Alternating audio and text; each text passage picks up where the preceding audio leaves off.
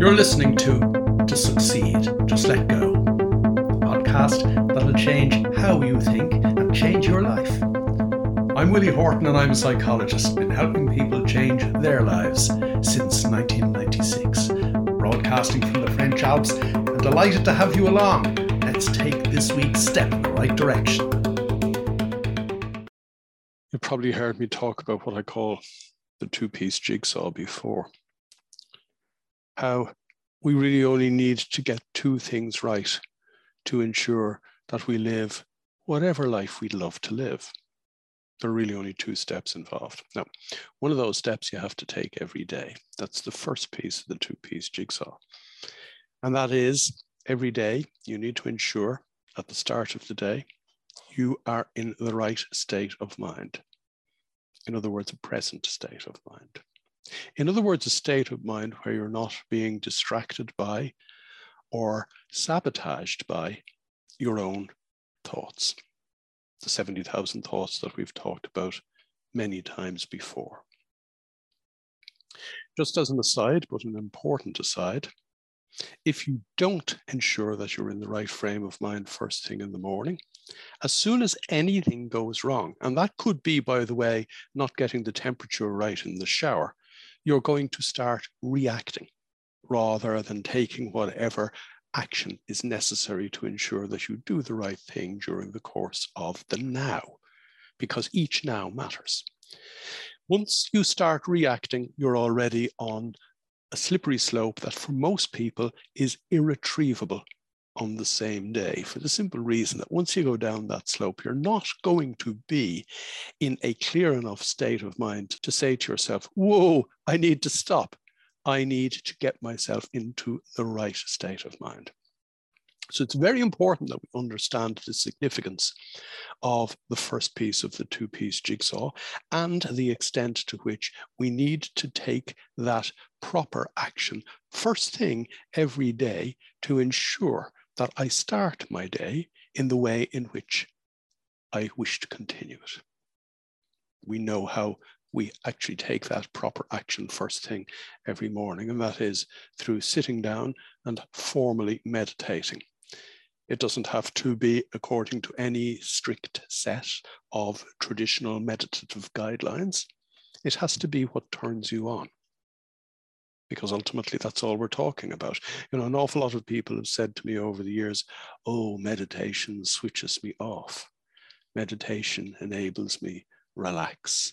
Meditation enables me check out. No, meditation switches you on meditation readies you, electrifies you for the action that you need to take. Meditation enables you check in to the real reality of your own life in the here and now. Not the, if you pardon my French, bastardized version of reality that normal people take as given as a result of the way in which their mad minds, unregulated by meditation, create a mess that they call their own version of reality, a mess that they actually call life. It isn't.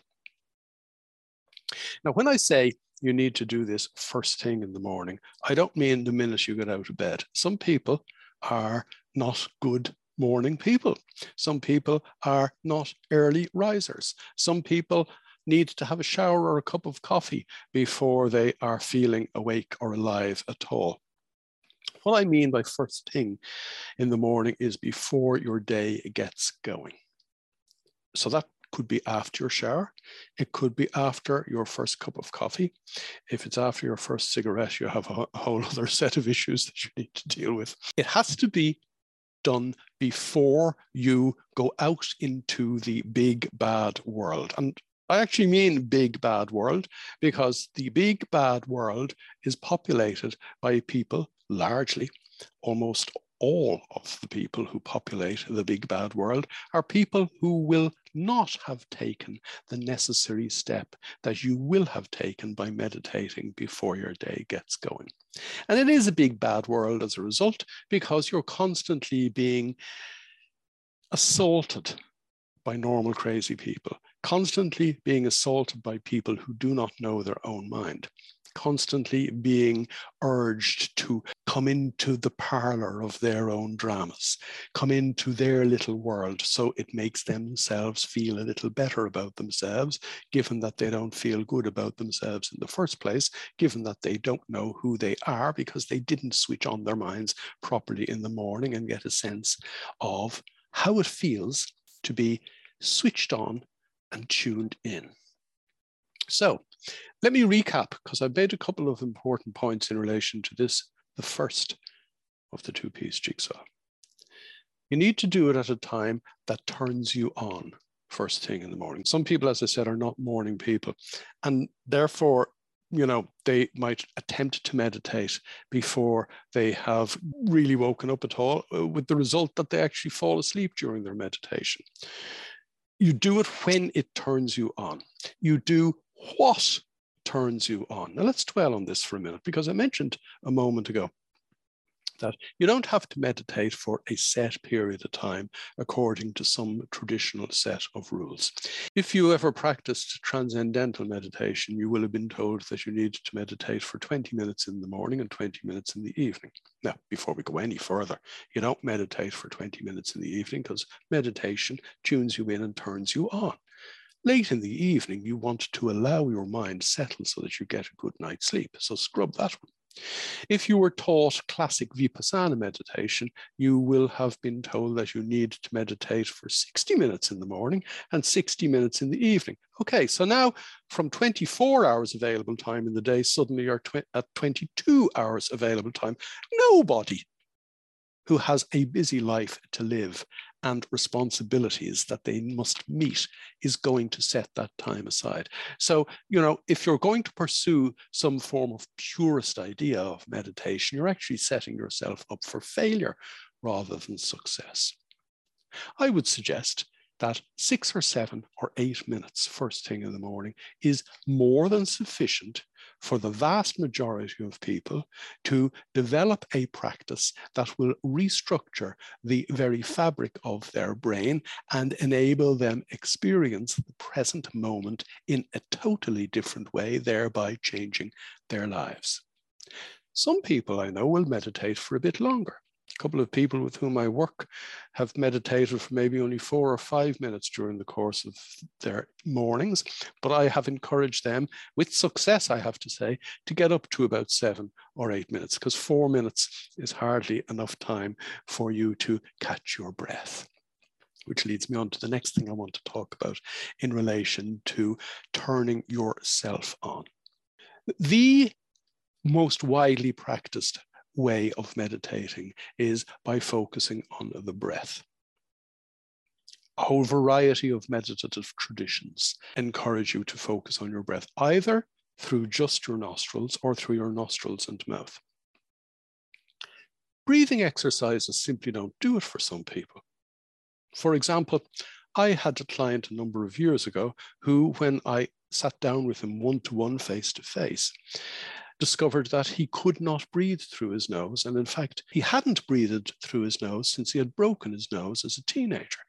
But he was so unclear in his mind, so unaware, so disconnected from the reality of even his own body, that it took an attempted breathing meditation to discover that he couldn't breathe through either nostril. He was breathing through his mouth all of the time. It explained, by the way, why his wife would beat him up in the middle of the night for the snoring. But anyway, that's another thing altogether. So, in other words, breathing meditation is not something that I would recommend to somebody like that. There are other people who are turned on by breathing meditation more than anything else. Some people will turn themselves on through counting their breath, maybe only counting four breaths and going back to start at one. Some people will count up to 10.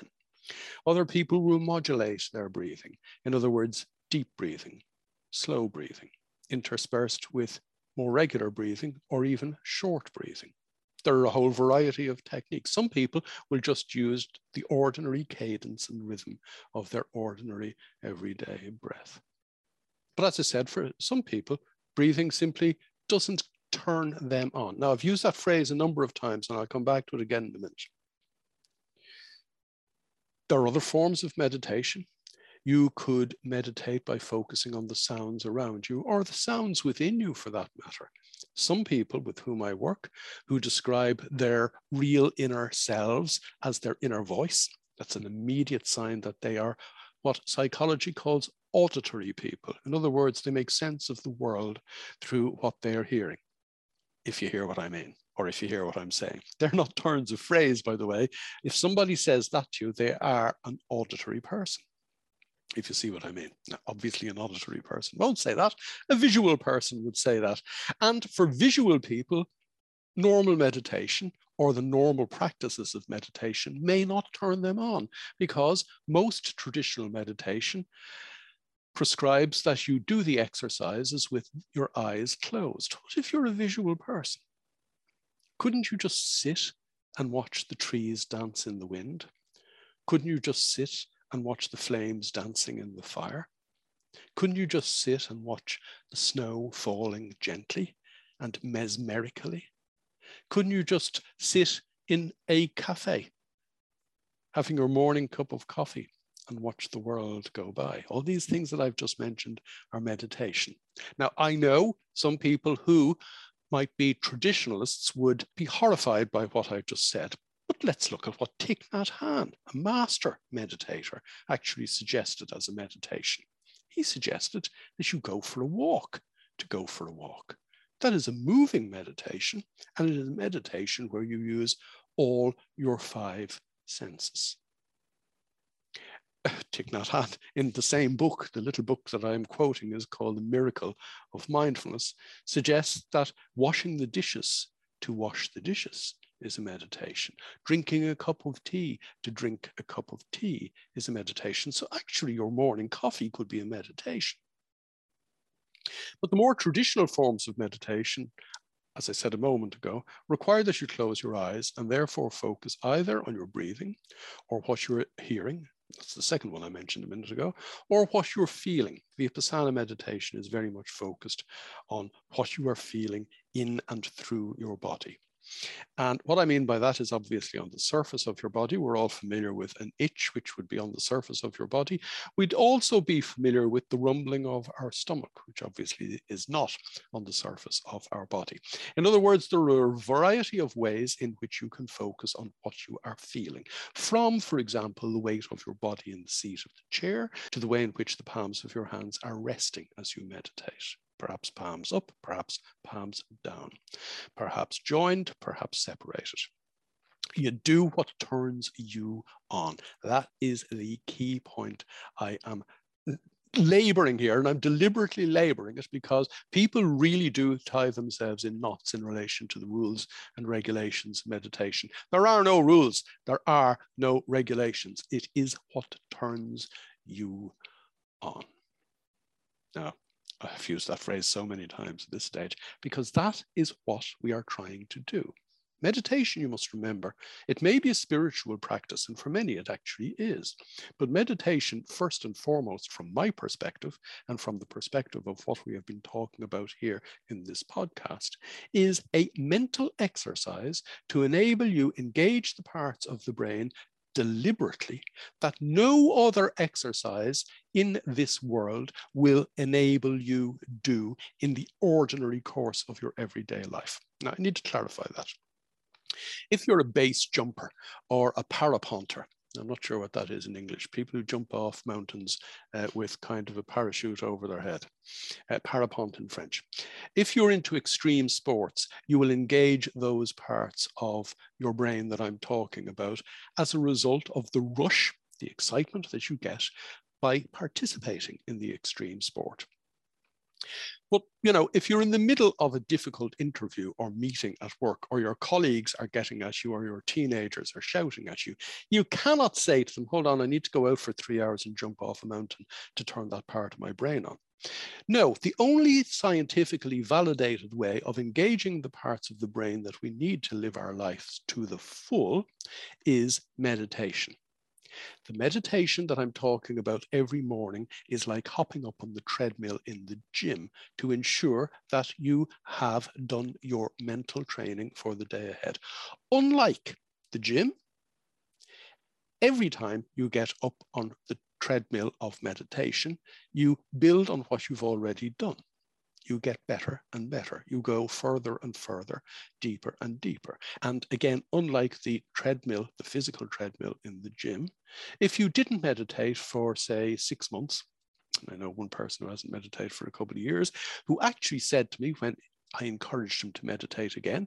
He emailed me the first morning he restarted his meditation after a two year gap and said, Oh, it feels like I never stopped. And it feels like you've never stopped for the simple reason that when we meditate, we don't just engage the parts of the brain that nothing else can engage. We actually restructure those parts of the brain, and those parts of the brain become permanently new structures in our brain. So we can always go back to where we left off. And that leads me to another important point, because some people will say to me that they feel guilty when they don't meditate or they notice their day is worse when they don't meditate. Let's deal with those two things separately. Because guilt stems from useless thought. And meditation, you must remember, or in practicing our meditation, what we're trying to do is leave useless thought behind. A wonderful analogy for that. I was on my fortnightly Zoom with my program owners a couple of weeks ago. And one of the girls said that when a thought, a useless thought, floats into her field of consciousness, she says to herself, Oh, you're just like a children's bubble. You'll burst. And that's exactly what happens. These thoughts, as we know from previous conversations, have no power over us until we actually give them our energy and attention. Meditation enables us let those thoughts pass by, which goes all the way back to the point I made right at the beginning of today's episode that when we set our minds properly during the first part of our day before it gets going, we can ensure that we let the 70,000 thoughts that otherwise sabotage us drift on by and have no impact on what we are actually doing, what action we're actually taking, and how we are behaving ourselves in the here and now as a result of our practiced presence of mind. In other words, if you're listening to this now and you're feeling guilty because you didn't meditate earlier today, isn't that just a useless thought? let it go. Let that little bubble burst or float away. There is no such thing as guilt other than how you construct it in your own head. In the same way, there's no such thing as fear other than how you construct fear in your own head. We've talked about that before. No doubt we'll talk about it again. But what of the people who say to me that my day is worse as a result of my not meditating today? Now, somebody said that to me in a group conversation a couple of weeks ago, and somebody else in the group said, Well, you know, think about what you've just said, or actually reflect on what you've just said, because we're trying to stop thinking, we're trying to disengage our thinking mind. Reflect on what you've just said. Isn't it stupid that you wouldn't meditate every morning? But Say you've realized that your day has got worse as a result of your not having meditated first thing in the morning. It's never too late to take seven or eight minutes. And even if you couldn't find seven or eight minutes during the course of your busy day, and by the way, that's probably you making excuses as to why you couldn't give yourself a little me time. You could go out and walk in the park and go for a walk to go for a walk, or you could eat your sandwich at lunchtime to eat your sandwich at lunchtime, slowly, mindfully, because as we said earlier on, that is a form of meditation. But even if you were stupid enough or believed your excuses enough to not find seven or eight minutes during the course of the day, you could always mini meditate. Now, online program owners know the power of mini meditation. It only takes between 90 and 120 seconds to effectively press the reset button. What button are we resetting? The button that turns you on because that is what we are actually talking about here. What do I mean by turning you on? As I said a minute ago, we know for a fact that meditation is the only way that can engage the parts of the brain that you need to have involved in your life moment to moment during the course of today. Not at some point in the future, today, because today is when you're living your life. You're living your life moment to moment in the here and now. Specifically, those parts of the brain are your attentional spotlight. In other words, where you pay attention. Now, the bizarre thing is that we've known from almost 100 years of psychology that a normally minded person cannot even turn on their own attentional spotlight, never mind point it in the direction that they need to point it in to do what they need to do today to get to where they want to go. When we meditate, say, say, say today is the first day you ever meditated in your life. That would mean that today is the first day you have ever taken control of your attentional spotlight. I know it was on automatically up to the age of 12 or 13 when it automatically switched off. We know that from evolutionary psychology, we know it from developmental psychology. But before the age of 12 or 13, you couldn't control as to where you shone your attentional spotlight. If you could, you wouldn't have taken the psychological snapshots that led to the thoughts that now sabotage you as an adult. So up to the age of 11 or 12, the attentional spotlight was on, particularly as we've said before, during the third year of your life when you took your fundamental psychological snapshots that gave you the false impression of who you think you are. But after the age of 12 or 13, the attentional spotlight was turned off altogether. The only time it would ever come on would be if you found yourself in a life threatening situation or witnessed loss of life. If today is the first day you've ever meditated, today is the first day in the whole of your life that you have taken control of your attentional spotlight. That in itself is life changing because now you are taking control of that to which you pay attention. Now you are taking your attention away from the thoughts that hold you back. And with practice, you are going to develop your ability to control your attentional spotlight, not just during meditation, but in the cut and thrust of your day.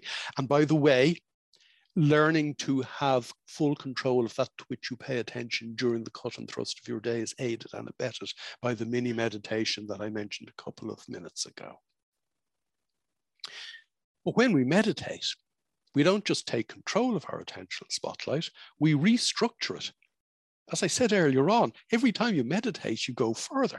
And in, in this restructuring process, you, we restructure it to the point where ultimately sooner or later, and it happens very quickly for some people, your attentional spotlight is on and under your own control throughout the greater part of every day. Yeah, we all slip up, we're all only human, but certainly through the great out the greater part of every day.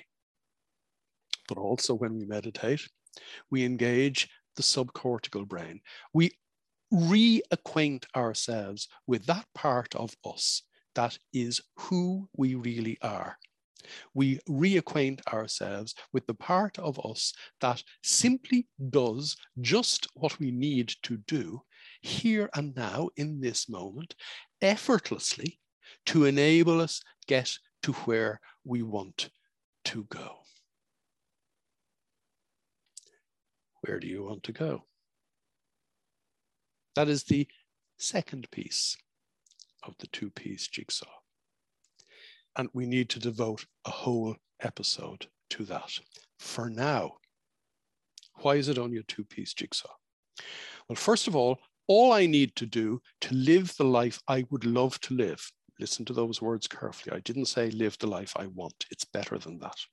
All I have to do to live the life that I would love to live, or the life that's best for me, which is better again, all I have to do is turn up to it. That is why I use the phrase turn on so many times earlier on. All I have to do is turn up to it, but turning up to it without a notion of why I've turned up to it means I'm just going to stand in the midst of my life. And yes, I'll have peace of mind, but I will simply be standing in the midst of my life as the moments of my life pass me by. I'll be aware of them, which is a, a, thousand steps better off than using my mind normally, where my life is passing me by, and, and I don't even realize that my life is passing me by. But what you need to do is turn up to the here and now and know why you have turned up to the here and now, which is the second piece of the jigsaw.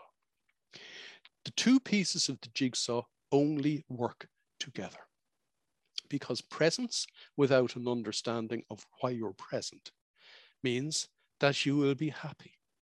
You'll have peace of mind.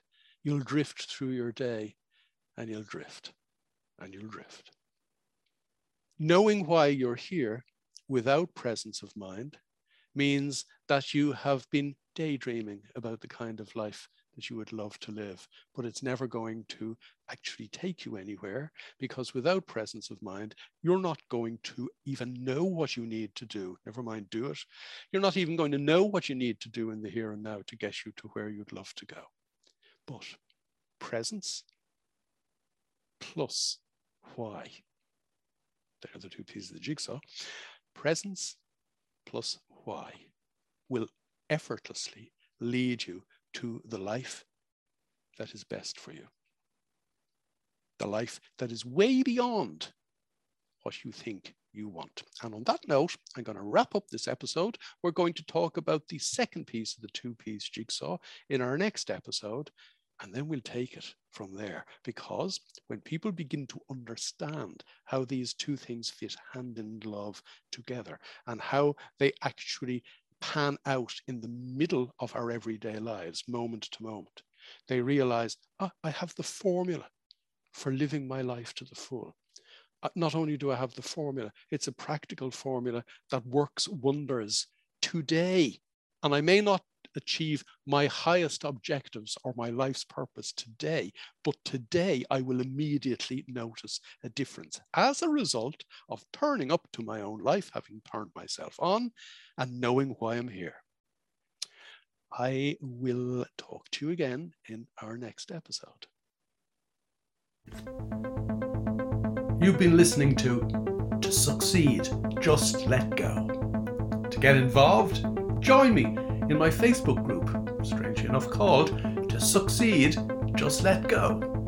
And for more information, visit www.willie-horton.com.